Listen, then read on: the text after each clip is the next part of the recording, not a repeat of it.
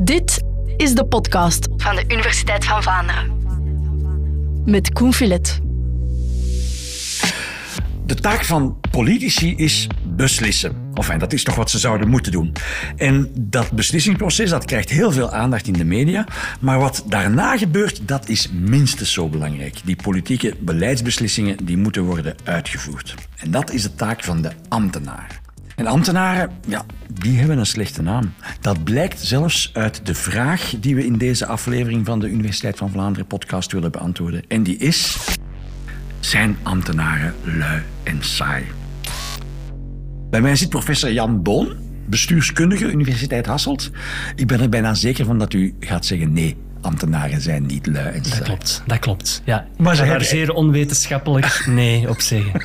nee, onwetenschappelijk, nee man, dat u daar, dat, dat u daar onderzoek naar doet. niet genuanceerd, ik zal het zo ja, zeggen. Ja, yes, maar, wel, maar wel wetenschappelijk. Maar ze hebben, ze hebben echt wel die reputatie, hè?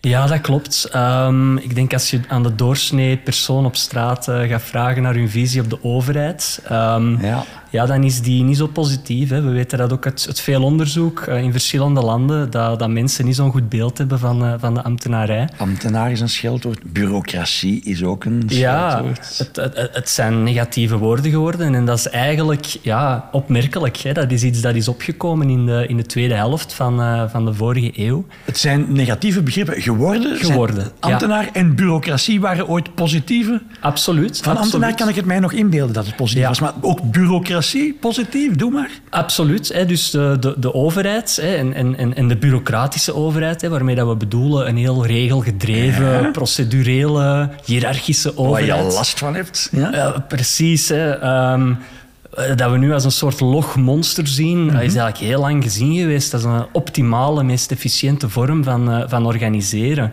Um, en ja, eigenlijk een van de meest succesvolle organisaties ter wereld. Het is weliswaar geen, uh, geen overheidsorganisatie, uh, maar het is wel een bureaucratie. Is McDonald's.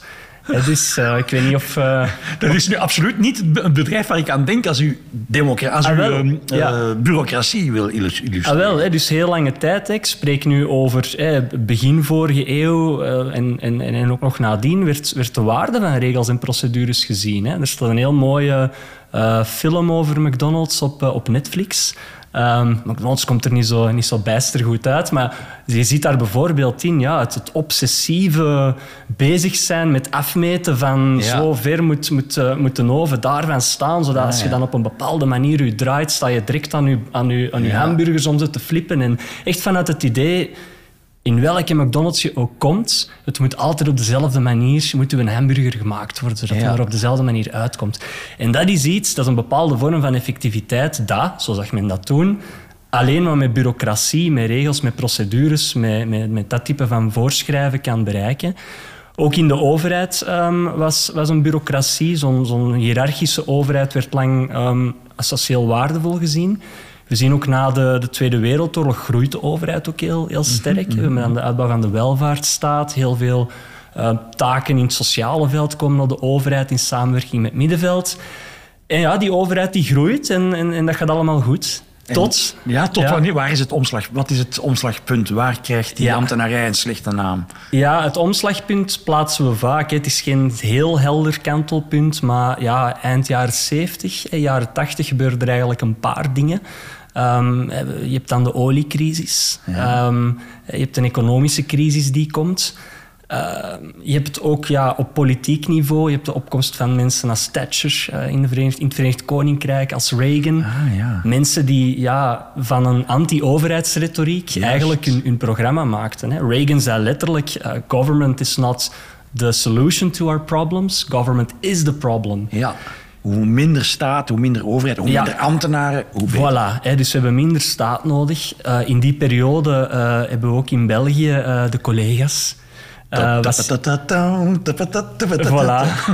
Dat is dan voor mijn ik, tijd. Ja, ja. Ah, ja, ja, ja. Ik, ik ben, heb er nog naar gekeken. Er was een periode, ergens jaren 80, denk ik, vroege jaren 80. Ja. Dat je op, was het op zaterdag? Ik denk dat het op zaterdag was. Ja. Iedereen keek naar de collega's. Voilà. Maar de collega's deugden niet. Hè. Dat waren luie, Ja, zo echt het, saaie eh, het ambtenaren. stereotype van de ambtenaren, zoals dat nu nog veel mensen Die hebben, werd toen heel erg Die gepopulariseerd. zaten gewoon te wachten tot madame Arabel met de koffie rondkwam. Voilà. En daar was hun dag rond opgebouwd. Voilà, 9 to 5, hè, is het al vijf uur of nog niet? Ja. Eh, in het Verenigd Koninkrijk had je Yes Minister, ehm, wat ook niet ja. zo'n heel positief beeld eh, schepte van de overheid. ja.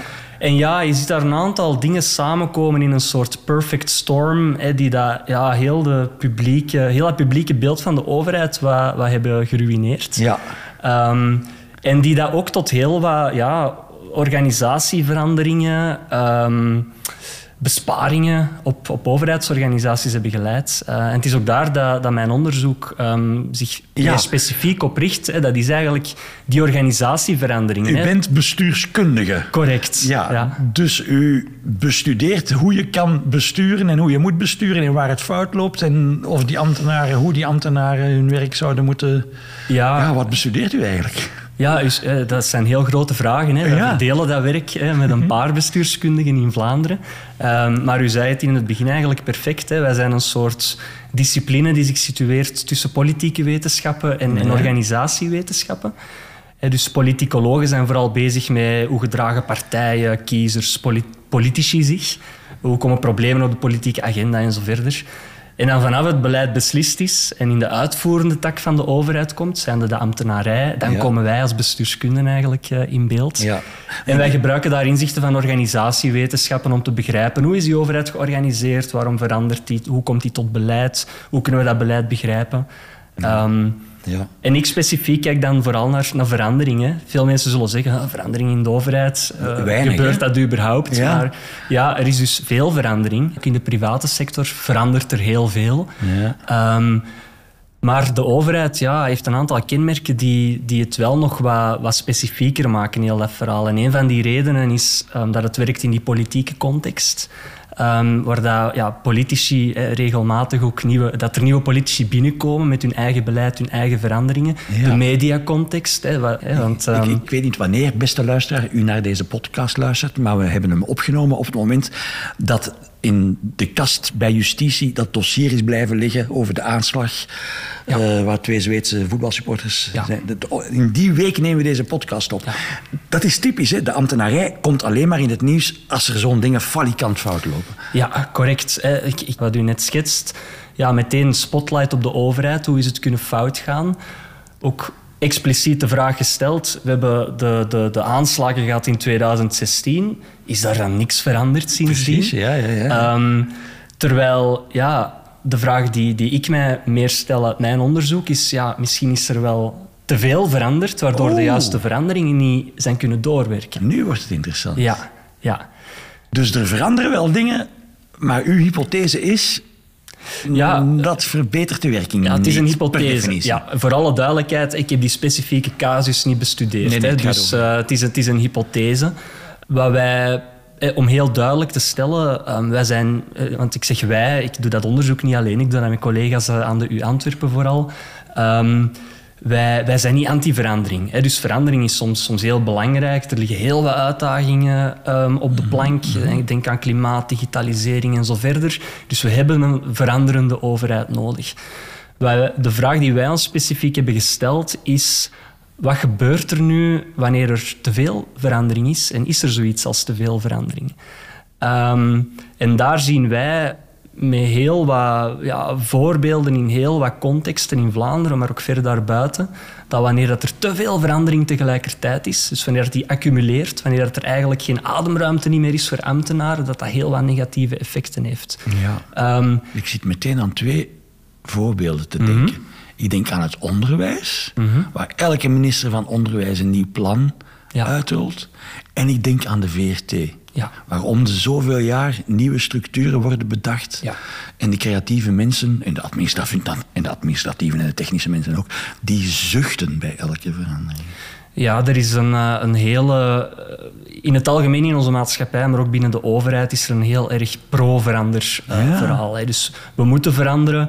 Ehm, politici, als ze aftreden of aan het einde van hun termijn, um, pronken met de veranderingen die ze hebben teweeggebracht. Je gaat nooit de politici horen zeggen, ja, ik kwam toe op mijn departement en het was eigenlijk wel goed zo. Ehm, dus ja, nee, er moet altijd veranderd worden. Ehm, er is ook een hele veranderdindustrie ontstaan, hè, die, die, die baat hebben bij de overheid. Uh, die, die verandert. en, en, en consultancy. Ja, en, precies, precies. We hadden het daarnet over de aanslagen ook in, in, in Brussel. Ja, daar wordt vaak de vraag gesteld is er dan niks veranderd? Nu, toevallig zag ik ook wel deze week, uh, dat was van de Staatsveiligheid, normaal een zeer afgesloten organisatie, waar dat signalen waren uitgekomen ja, dat er eigenlijk wel heel veel verandering is. Hè. Um, de, de leidend ambtenaar spreekt daar van acht veranderwerven momenteel. Een reorganisatie, een groot digitaliseringsproject, een verhuis, uh, een bepaalde dienst die wordt uitgebreid. Ja, dat is gewoon heel veel. Hè. Ja. Um, en onze hypothese is, hè, gestaafd ook via onderzoek, dat wanneer er zoveel verandering aan de gang is, dat dat ten koste kan gaan van ja, de primaire job van ambtenaren. Wat dat ze eigenlijk moeten doen. Ja, ja. Ja, omdat als je dingen verandert, structuren verandert, eh, procedures verandert in een organisatie, dan is dat wennen. Je, je moet dan, dat is ook een leerproces. En het eigenlijke werk leidt daaronder. Moet ik het zo begrijpen? Dus het klopt inderdaad dat, dat verandering een, eh, een wenproces is. Het voornaamste probleem met veelvuldige verandering is dat er geen recuperatiemomenten meer zijn voor, uh, voor personeel. dus um, het is belangrijk voor personeel om af en toe ook op, op adem te kunnen komen. Uh, en om inderdaad die tijd te krijgen om te winnen. Ja. Terwijl wanneer het die recuperatiemomenten er niet meer zijn, wanneer het er een staat komt van constante verandering, ja. Ja, dan, dan zien we ja, problemen ontstaan. En dan stellen we bijvoorbeeld vast dat ambtenaren in dat soort van heel ja, intens veranderde omgevingen aangeven dat ze meer stress hebben, dat ze minder tevreden zijn met hun, met hun werk, ehm, dat ze minder snel ehm, ja, bepaalde signalen gaan geven of innovatief gaan willen zijn in hun organisatie. Wat eigenlijk opmerkelijk is, hè, want we willen het via die veranderingen willen we juist een meer innovatieve overheid krijgen. Maar we zien wanneer veranderingen te intens worden... Dat, dat, dat we verlammend werkt. Ja, inderdaad, inderdaad. Het is een kwestie van evenwicht vinden hè, tussen verandering en rust brengen. Ja, dat klopt. Ehm, over verandering, als ik een, metafoor mag, uh, mag gebruiken, um, wordt bijna darwinistisch gezien uh, in, in, in de hoofden van heel veel organisaties en, en managers. Ja, je moet veranderen of je bent niet meer aangepast aan je omgeving en dan ga je verdwijnen. Mm dus een heel darwinistische visie. Um, terwijl, en, dat is een metafoor dat ik eh, even, even leen van een Nederlandse collega Margot Trappenburg. Zij spreekt over verandering meer als een renovatieproces.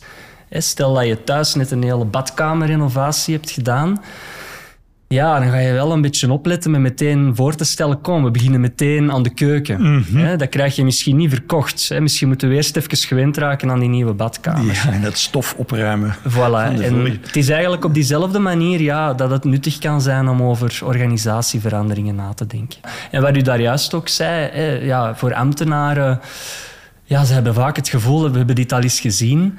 Dat klopt. Um, en dat heeft ermee te maken dat veranderingen zijn, zijn nooit perfect. Um, veranderingen zijn... Ik moet altijd denken... Ik heb uh, enkele jaren geleden intussen al heb ik een loopbaanbegeleiding traject gedaan. Ja. En toen hebben ze tegen mij gezegd... ja, elke persoonlijkheid heeft, heeft zijn sterktes en zijn zwaktes, maar elke sterkte komt ook met een valkuil. Ja. Waar dat je dan op moet letten. En eigenlijk is hetzelfde met bepaalde organisatieprincipes. Uh, dus um, stel dat je van een wit blad kan vertrekken... Um, ja, net zoals een voetbaltrainer moet beslissen, ik ga meer aanvallend of meer verdedigend spelen. Als manager moet je eigenlijk beslissen waar ga ik het zwaartepunt leggen in mijn organisatie. Ga ik vooral vanuit een centraal gedachtegoed denken, dus veel macht centraal, die bureaucratie, die, die hiërarchie inbrengen, wat bepaalde voordelen heeft. Of ga ik het zwaartepunt meer decentraal leggen, en ga ik heel veel autonomie aan mijn personeel geven. En heel veel ruimte om te innoveren, bijvoorbeeld. Ik heb de indruk dat in de ambtenarij die beweging is gebeurd. Van centraal naar wat meer opgesplitst in kleinere ja, units. Het, het, het, interessante is dat het al een paar keer gebeurd is. dus, teruggekeerd zijn ook, bedoel ja, ja, omdat elke verandering, geen enkele verandering, geen enkel organisatieprincipe is perfect. Dus als je heel sterk vanuit een centraal model gaat werken, gaat dat op bepaalde punten goed functioneren, op bepaalde punten helemaal niet. Na een paar jaar gaan mensen zeggen, ja, goh, we gaan toch die nadelen moeten aanpakken, we gaan wat meer decentraal werken en zo terug na een paar jaar en zo ontstaat de pendulum. En dan komen we terug bij dat personeel dat het gevoel heeft van ja, zijn we hier al eens niet geweest? Eieren vaak wel. Ja, vaak wel. Ja. Ja. ja. Maar het probleem is dat er inderdaad wel dingen moeten veranderen. Ja. Uh, ik weet niet in hoeverre u als, als beleidskundige daar dan adviserend in kan zijn. Of, of bent u alleen maar registrerend en, en, en, en, noteert u wat er gebeurt? Of kan u er lessen uit trekken en, en advies geven? Ja, het is, het is een moeilijk verhaal omdat je eigenlijk in een soort catch-22 zit. Ja. Dus uh, je, hebt, je hebt verandering nodig om, tot bepaalde, om bepaalde uitdagingen op te lossen. Mhm. Maar het is net die verandering, en nogmaals, wanneer je ze te intens doorvoert, die net problemen veroorzaakt. Hè? Dus je kan eigenlijk niet goed doen daar. Ja. Uh, je hebt een hele literatuur rond verandermanagement, uh, waar dat men zegt, ja, verandering as such is eigenlijk het probleem niet, zolang dat het maar goed begeleid wordt. Hè? Dus je moet je personeel goed overtuigen, mm informeren, mm indien mogelijk zelfs meetrekken in een participatietraject. Um, en ik stel die waarde van die adviezen niet in vraag. Ik denk dat dat heel belangrijk is. En nu, we hebben wel heel recent toevallig onderzoek gedaan nogmaals in een heel intense verandercontext, waarbij dat we zien dat dat informeren net extra druk met zich meebrengt. Ah, ja, ja, ja, dus het is eigenlijk, ik kan het vergelijken met mensen kan u die... Zeggen, kan u zeggen wie of waar u, u het onderzoek gedaan heeft? Bij welk bedrijf of welke overheid? Het is bij lokale besturen in Vlaanderen. Ah, dus de, de namen kan ik niet meegeven, nee, maar het is zo de typische context van, van lokale besturen, waar we ook wel wat spreiding hebben. Dus daar zit wel een representativiteit aan. Um, en dus de begeleiding was daar oké, maar dat veroorzaakte ja, die, die, die, die mensen die geven aan dat, dat ze... Of die geven dat aan. Uh, we zagen in hun stresspercentages dat die naar omhoog gingen, naarmate dat zij aangeven dat ze meer geïnformeerd werden over die verandering. Ja. Um, dus ja, hoe komt dat? we weten dat ook uit de literatuur. Er is zoiets als information overload. Mm -hmm. Dus mensen ervaren dat misschien ook. Hè, als ze te veel op hun gsm zitten of te veel prikkels krijgen. Ja. Te veel informatie kan stress met zich meebrengen. En als je natuurlijk heel veel verandertrajecten tegelijk hebt lopen en al die verandertrajecten proberen heel veel te informeren, op den duur kan dat te veel worden. Op den duur zeg je, ik herken het bij mezelf, laat mij gewoon mijn werk doen. Precies, ja. Precies. Laat mij gewoon mijn programma maken in, in, in de context die ik het beste ken. En dat is precies wat wij ook vaststellen in, in, in, ons onderzoek. Hè, dat mensen zich eigenlijk wat afkeren van hun organisatie en zich op zichzelf terugplooien. Ja. Hoe test u dat eigenlijk? Hoe weet u wat het stressniveau is van, van werknemers in fase van veranderingen? Ja, ehm, traditioneel wordt stress, um, of heel vaak wordt stress gemeten via, via surveys. Hè. Dus gewoon vragen aan mensen, hoeveel stress heb je eigenlijk? En dan heb je een perceptie van stress. Um, nu, wij zijn recent, en dat is in, in, samenwerking met collega's aan de U Antwerpen, uh, zijn wij een, uh, een, project gestart waarbij dat we een iets andere um, invalshoek nemen. En dat is namelijk een meer biologische invalshoek, waarbij dat we haar gaan verzamelen van, van ambtenaren. We gaan haar knippen. Ja. ja. Kan, je daar, kan je daar stressniveaus mee? Ja, eh, je kan uit haar stress halen. En sterker nog, je kan uit haar chronische stress halen. Dus stress bouwt zich op in haar. En je kan, wanneer je een haarstal hebt van minstens 3 centimeter, kan je eigenlijk teruggaan in de tijd om te gaan kijken hoeveel stress heeft zich daar nu eigenlijk opgebouwd. En dat is voor ons bijster interessant, omdat wij natuurlijk geïnteresseerd zijn in die meer accumulatieve effecten van intense veranderingsprocessen over de tijd. Dus dat was heel de, de motivatie van, van dat onderzoek. We zijn heel blij dat wij uh, ja, vijf uh, lokale besturen hebben gevonden met, met een heel bereidwillig die personeel dat daar wilde de kapper wilde gaan in naam van de wetenschap. Vier keer per jaar. Wij hebben die mensen uh, een jaar gevolgd. We hebben daar haar getrokken. Ah, trouwens ook speeksel-samples uh, afgenomen, ah, want daar kan je dan weer acute stress uit, uit, afleiden. Um, En ja, dat kunnen wij dan in ons onderzoek linken aan allerlei factoren die te maken hebben. Maar dat is dus echt wel objectief. Dat is niet wat mensen rapporteren, dat is gewoon gemeten stress. Klopt, ja. En je ziet effectief soms dat mensen aangeven, ja, ik heb niet zoveel stress, ehm, maar dat ze eigenlijk wel meer stress hebben dan ze zelf zouden denken. Of omgekeerd, hè. dus daar kan soms wel een, eh, een discrepantie in zitten. Nu, wat dan wel? Ja. zo, zo startte nu uw vraag. Um, ja, op basis van, van, van wat wij zien in ons onderzoek hebben we daar een, een aantal ideeën over. Eh, ten eerste, ik heb al een aantal keer laten vallen, het is dat intense veranderverhaal eh, dat tot problemen kan leiden. Dus wat wij aanbevelen in ons werk en ook aan, aan, aan overheden, is om ja, daar een zekere verandergevoeligheid te hebben. Je hebt eigenlijk leiderschap is heel belangrijk. Um, en je moet weten als leider wanneer dat je op de gas kan drukken en wanneer dat je even moet afremmen. Dus dat is een heel belangrijke kwaliteit wat veel managers, leiders nu niet hebben. Dat is ook hun fout niet, maar er is gewoon zo'n sterk pro-verander verhaal dat elke manager het idee heeft, ja, ik moet hier veranderen, veranderen, veranderen, want dat is mijn job. Vooral een nieuwe manager heeft dat idee, denk ik. Van... Ja, ja nu, het is, ook dat is interessant, want historisch gezien, hè, wanneer dat we enkele decennia teruggaan, was een manager eigenlijk vooral iemand die moest zorgen dat, dat de boel wat op orde stond, dat de ondersteunende processen werkten, zodat de primaire processen hun werk konden doen. Hè. Dus eigenlijk een manager toen moest vooral zorgen voor stabiliteit, zorgen dat die organisatie een veilige, stabiele omgeving was.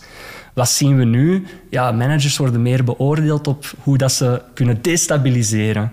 In positieve zin natuurlijk, hoe dat ze verandering kunnen tot stand brengen. Disruptief um, heet dat tegenwoordig. Voilà, innovatie brengen, dus uh, al die begrippen.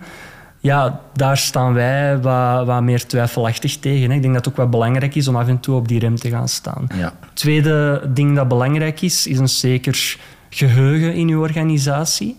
Um, dus ja, zoals u daarnet zei, veel ambtenaren die al langer aanwezig zijn, hebben wel een zeker aanvoelen van oh, dit hebben we precies al eens zien passeren. Ja, koester dat institutioneel geheugen. Ah, ja. Terwijl dat we nu in de publieke sector heel vaak zien, ja, burn-out, layoffs, uitbesteden naar de private sector, dus eigenlijk een heel grote aantasting van dat institutioneel geheugen.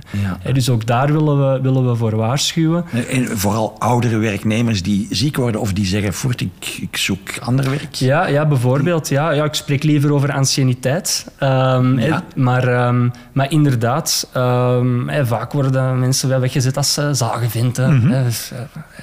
staan in de weg van verandering. Kan soms correct zijn, maar soms ook niet. En momenteel ligt ja, het idee in de samenleving nogal heel sterk op het pro-veranderverhaal.